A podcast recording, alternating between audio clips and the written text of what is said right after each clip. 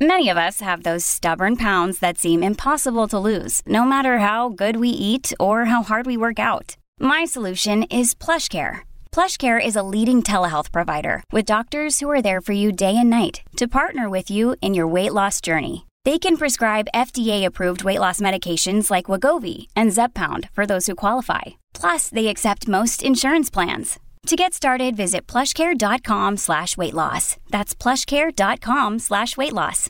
Some things come along, and all of a sudden you're reading more about them, and you're seeing headlines about them, and you got to start to wonder, what look, what's going on here? What's happening? I feel like that about our our next topic. Actually, all of a sudden, all this discussion about psychedelics being used in mental health treatment obviously our Scott Shantz was wondering the same thing and he joins us now. So Scott, you thought, I'm going to take a look at this. Oh yeah, absolutely because I definitely have felt that that it's everywhere lately. I'm really engaged in the mental health conversation because, you know, like so many other people, I have struggled with issues and uh, talk to a doctor and do therapy and taken medication and all of that type of stuff. And sometimes you find yourself wondering, like, what other options are there?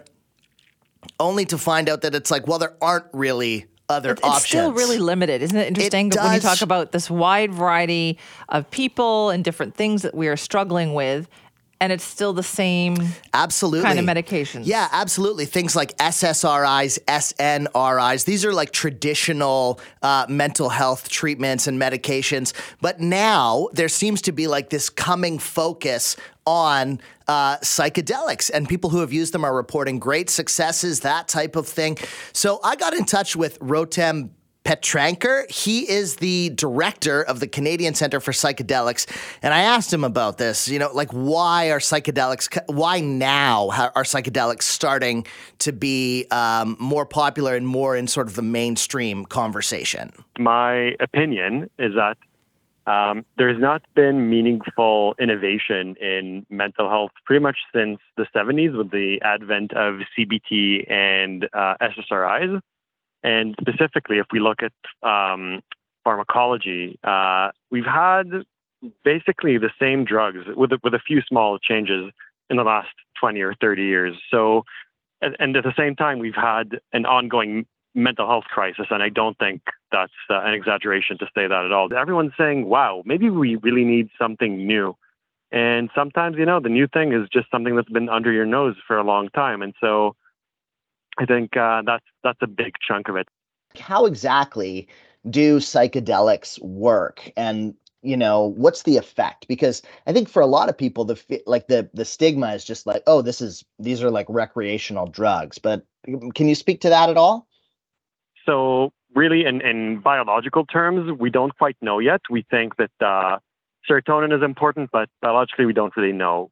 Psychologically, the going theory is that uh, our mind is kind of like uh, a mountain range with all these grooves where our mind, kind, our, our, our experience, our behavior flows.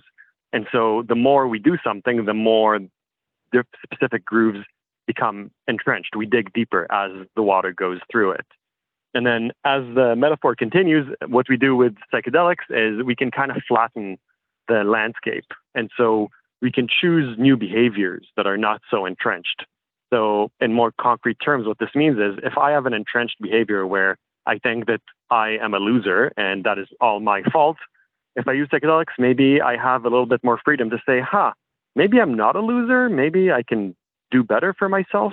where would i even start if i was interested in using something like this um, you know to treat my mental health Right. Yeah. I certainly cannot recommend that anyone uses any illegal substances, of course. Um, but if someone were so inclined, I would for sure start with education uh, because we want to minimize harm. We don't want anyone to use any substance in a way that is not careful. Um, there are a lot of websites online that offer some uh, basic uh, suggestions, and the science is still developing. I think, in a word, the most important things are what's called set and setting. So, set is your um, physical environment. You want to pick somewhere where you feel comfortable, where there's no, say, loud and sudden noises. Um, there's no uh, people that you may feel uncomfortable with.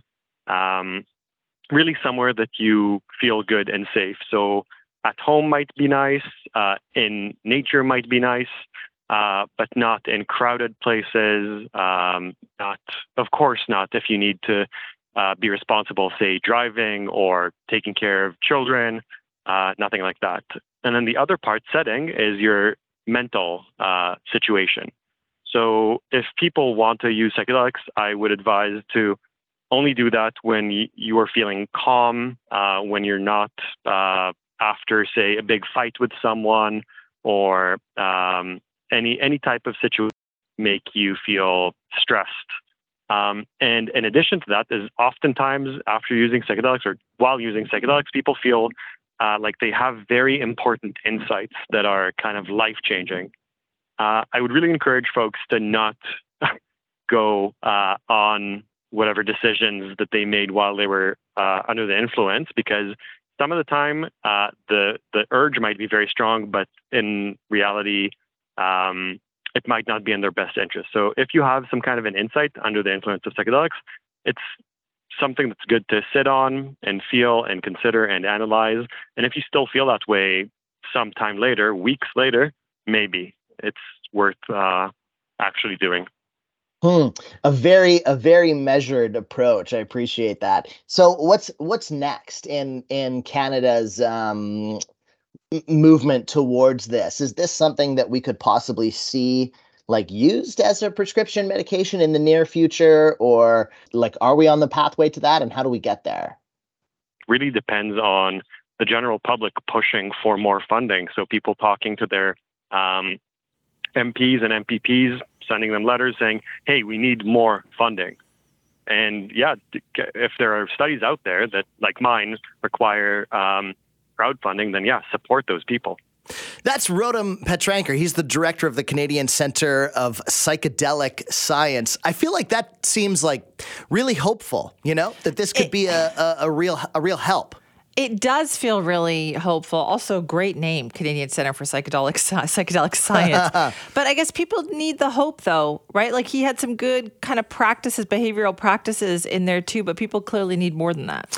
Yeah, absolutely. And I think that um, we need to keep having this conversation because there is still, you know, hey, I'm taking mushrooms for my mental health. But um, I, as someone who's been through some of these journeys, you know, I, it's one of these things where you're willing to try anything.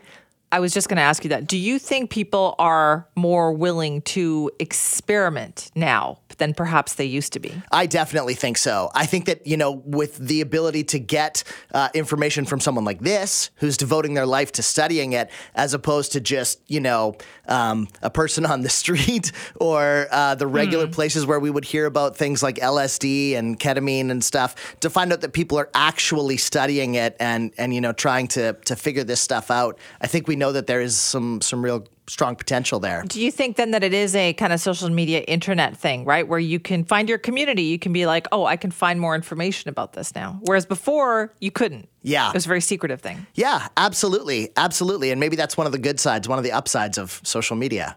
Hmm. You're such a glass half full person, Scott.